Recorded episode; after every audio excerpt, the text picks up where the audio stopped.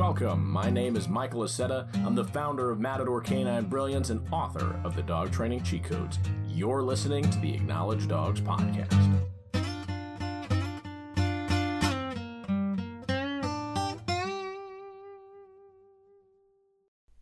We have finally made it. This is the episode where we're going to talk about levelers. Now, we've talked about placaters, we've talked about blamers, we've talked about computers, and we've talked about distractors. If you have not listened to those episodes, you need to go back and listen to those. None of today's episode will make sense if you have not listened to the other episodes. That being said, this is the time to pause it, go listen to those, and then come back. If you don't want to go listen to those and you just want to listen to today's episode, that's totally fine. I'm going to do my best to sum up all of those other mindsets and those personality uh, traits and see how we can relate those to a leveler. Now, what is a leveler? I want you to think about the most level headed individual, the best communicator, whoever in your life that may be. Maybe it was a parent, maybe it was a teacher, Maybe it was a friend, an uncle, a grandma, a grandpa. Think about the best communicator you've ever met. They are calm, they're level headed. They never get, you know, freaked out. They are just always perfect. I'm going to use the word perfect? Now, a leveler is the best individual to train a dog. And every single dog trainer who is worth their weight in salt is a leveler. There are absolutely dog trainers out in the world that are not levelers. And in fact, they might be blamers or they might be distractors. And if you listen to the distractor episode, you know that that is the furthest thing from a leveler. A distractor should rarely be working with a dog, if ever. And if you're a distractor, you need to move out of that mindset into a more productive mindset. A dog trainer could be a placater, a computer, a blamer, a distractor, or a leveler. That is what we want. If you're striving to have any good relationship with your dog and any successful training plan, the first goal is to get your mind right. You have to be a leveler in order for that to happen. Think back to the person I told you to think about. Have them in your mind? Good. That individual would be perfect training a dog. If you can see that, then you understand how a leveler works. If you think there's no way, then that person probably isn't a leveler. A leveler solves the problem always. Always looks to solve the problem. If you had a grandpa who was crafty and could fix literally anything, most likely a leveler. At least in that moment. And we could change. Right? Mindsets can change. You could be a leveler one day and a distractor the next day. But on average, you should strive to be a leveler every day, especially when you're working with your dog. Okay? Now, that individual looks to solve a problem. Whatever the problem may be, they are looking to solve it regardless of whether they have the tools, whether it's their fault, whether it's not their fault, whether they know the information or not. They are problem solvers. They are problem solvers because if they don't solve the problem, they don't feel complete. They're like, ah, man, like I didn't do what I could have done. Okay. Now, a leveler will use the placater, blamer, and computer mindsets to help them in an appropriate way. What do I mean by that? A placater is an individual who takes on responsibility. That is what a leveler does constantly. They take responsibility for everything. They absorb the responsibility, not because they want to avoid conflict. That's what a placater does. A placater doesn't want any conflict and therefore will take the blame and say, oh, you know, it's my fault. I did it. A leveler will take the blame, but simply because then they can do something about it. If they don't have the responsibility, they can't do anything. Think about a time in your life where you didn't take the responsibility for something. You almost feel helpless. Right? If in my life I didn't take responsibility for the house being a mess, oh, well, the house is just a, a disaster. Am I actually a leveler? Am I blaming the house? It doesn't matter in that moment because it's not solving the problem. I'm definitely not being a leveler. But it's not solving the problem. What needs to be done is the house needs to be clean. But if I blame the house, or I blame the family members in my house of why the house isn't clean, there's no way for me to fix it. I'm going to eventually give up. Oh, the house isn't clean because everybody else. But if I take on the responsibility, oh, I do a terrible job of not cleaning the house. That still doesn't solve the problem. If I take it one step further, I don't clean the house and that's why it's a mess. I'm going to go clean the house now. Now the house is clean. Now I can take the responsibility of it. I can work through it. I have control over it. I don't have control over it if I don't take responsibility first. So I have to take on that responsibility, but I can go into conflict. I don't have to avoid conflict. Now, a leveler will also be a blamer if it's appropriate.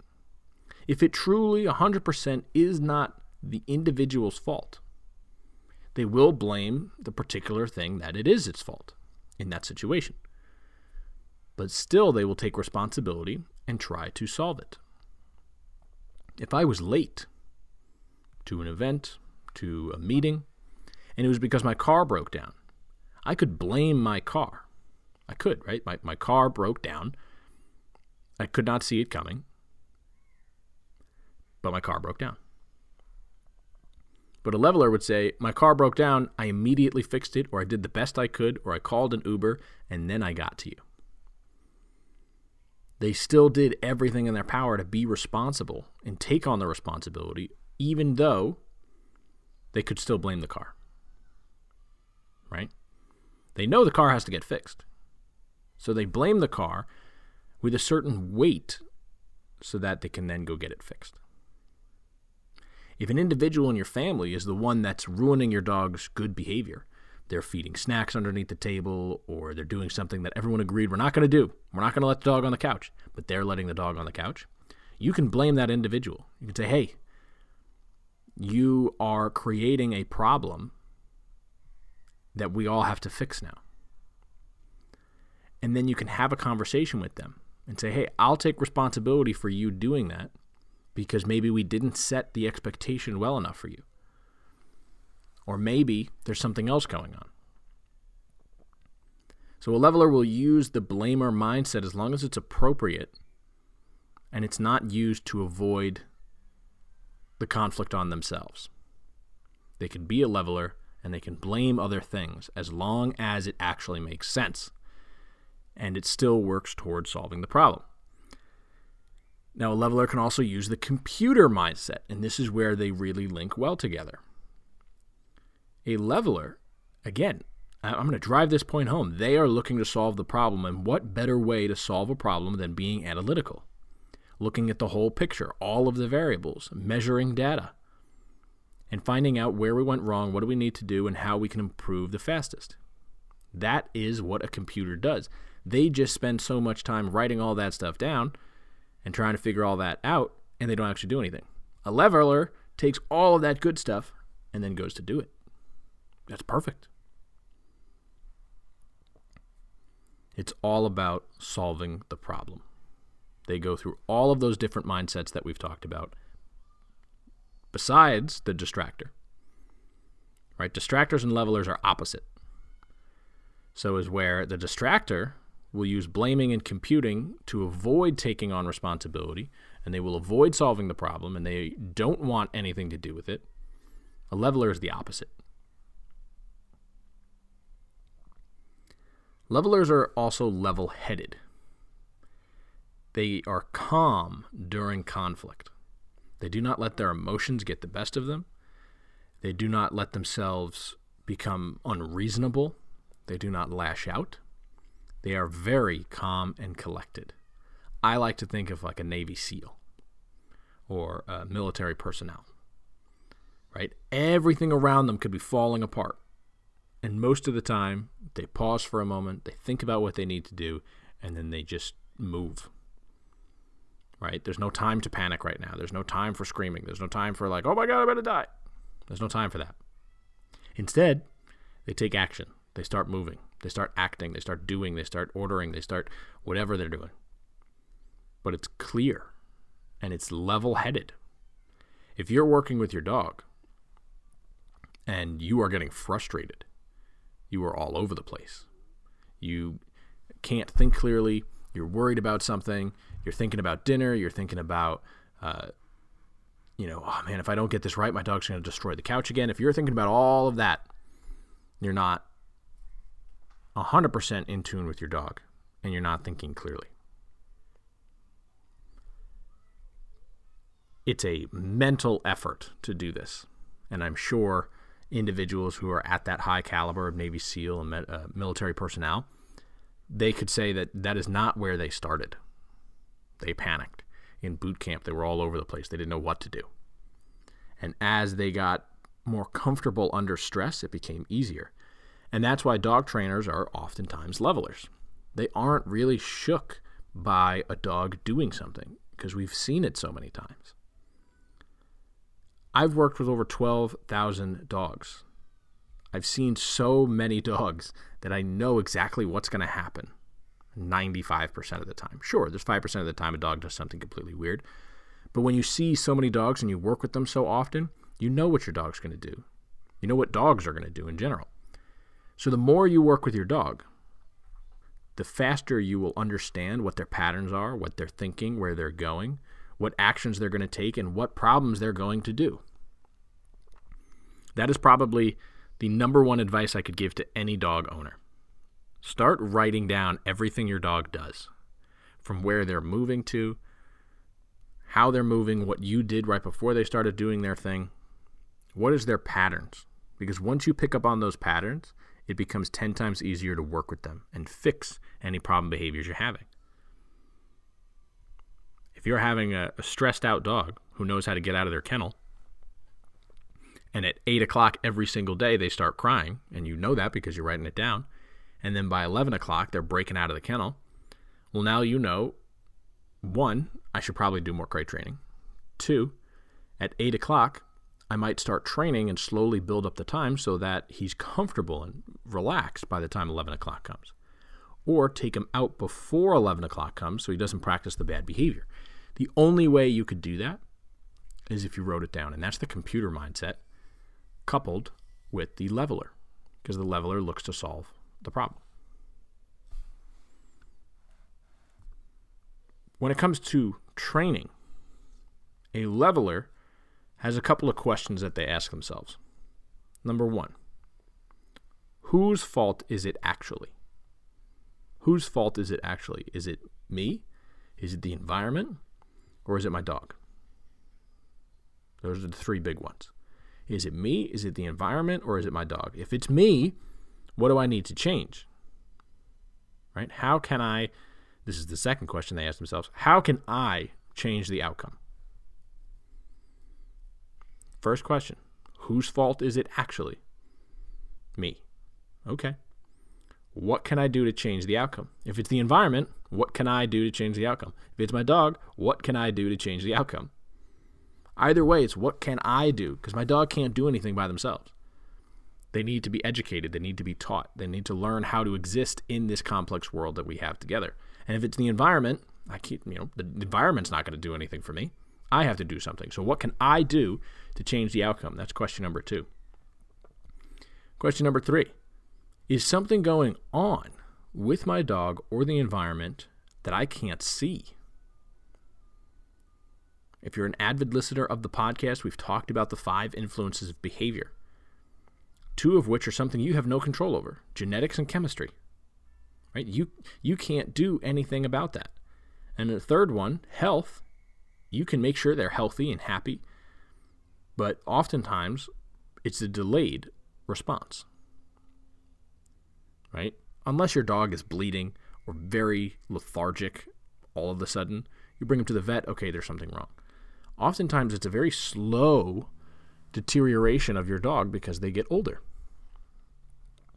So, as your dog gets older, they might not want to do things the same way. My dog Hawk, he doesn't like sitting. What? I thought you train your dog all the time. I do. And he responds to the sit. And I use it very sparingly because he doesn't like sitting. And this is because he has a problem with his iliopsoas, which is a muscle in the hip flexor.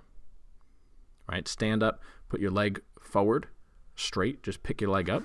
That muscle you use to pick your foot up, your leg up, that is the muscle that he has a problem with. So as he sits, he constricts it and then he has to push to stand up and it's uncomfortable for him. So he'd prefer not to do it. So I have him do other things. I have him down, he can do that. He can roll over easily. Those kinds of things. They don't require such tight constriction in that leg. So if I was angry with my dog because he's not sitting and I was a different type of trainer than I am and I was correcting him for not sitting simply because he didn't want to in that moment because he was uncomfortable, that would be a jerk move. That's a terrible trainer because I didn't look at the whole picture. This is not saying that's what I did. That is not what I did. I was like, why aren't you sitting? What's going on? And then through doing other things, I realized that his hip had hurt. My first thought was, whose fault is it actually? Is it my fault? Am I asking him to sit in environments that he's not comfortable in? Am I asking him to sit when I don't have anything to reward him with and he's learned that? Right? Whose fault is it actually? So I first take the responsibility myself. What can I do to change the outcome? Okay, I'm going to do more training. I'm going to set him up for success. Ooh, the more reps I do, the less he wants to sit. What's going on here? Is he getting bored? Is there something going on with my dog or environment I can't see? I don't have x ray vision. I can't see the muscles in his leg. So I eased up on training. I gave him time to relax. We worked on some other things. And while playing fetch, he started limping. And I said, oh, okay, maybe that's what it is. And the last question you're going to ask yourself as a leveler is what is off about my training? Okay, what is off about my training? And that's why I paused in working with Hawk. I said, okay, is there something in the dog or in the environment I can't see? Possibly. There's got to be something off with my training. That's the only other thing. So until I figured it out, I just stopped doing the training that I was doing. More specifically, I was working on sit. So I just did other things while I tried to figure out, okay, what's going on? What what's happening? But I took the responsibility for myself. That's what a leveler does. And when I found out that it was my dog's leg, right? My dog's leg is responsible for him not wanting to sit because he's uncomfortable. What can I do about it? And then we moved into that. Right? Whose fault is it actually? Is it because Hawk is getting older? Or is it because we didn't do as much physical warm up before running and he injured himself? Like, what could it have been? It could have been eight, 800 things. What can I do to change the outcome? Can I do exercises? Can I get him doing some push ups and squats on some FitPaws equipment? I can do that. I can strengthen up the leg. Is there something going on in my dog or environment I can't see? I can't see the muscle, but I can measure the muscle.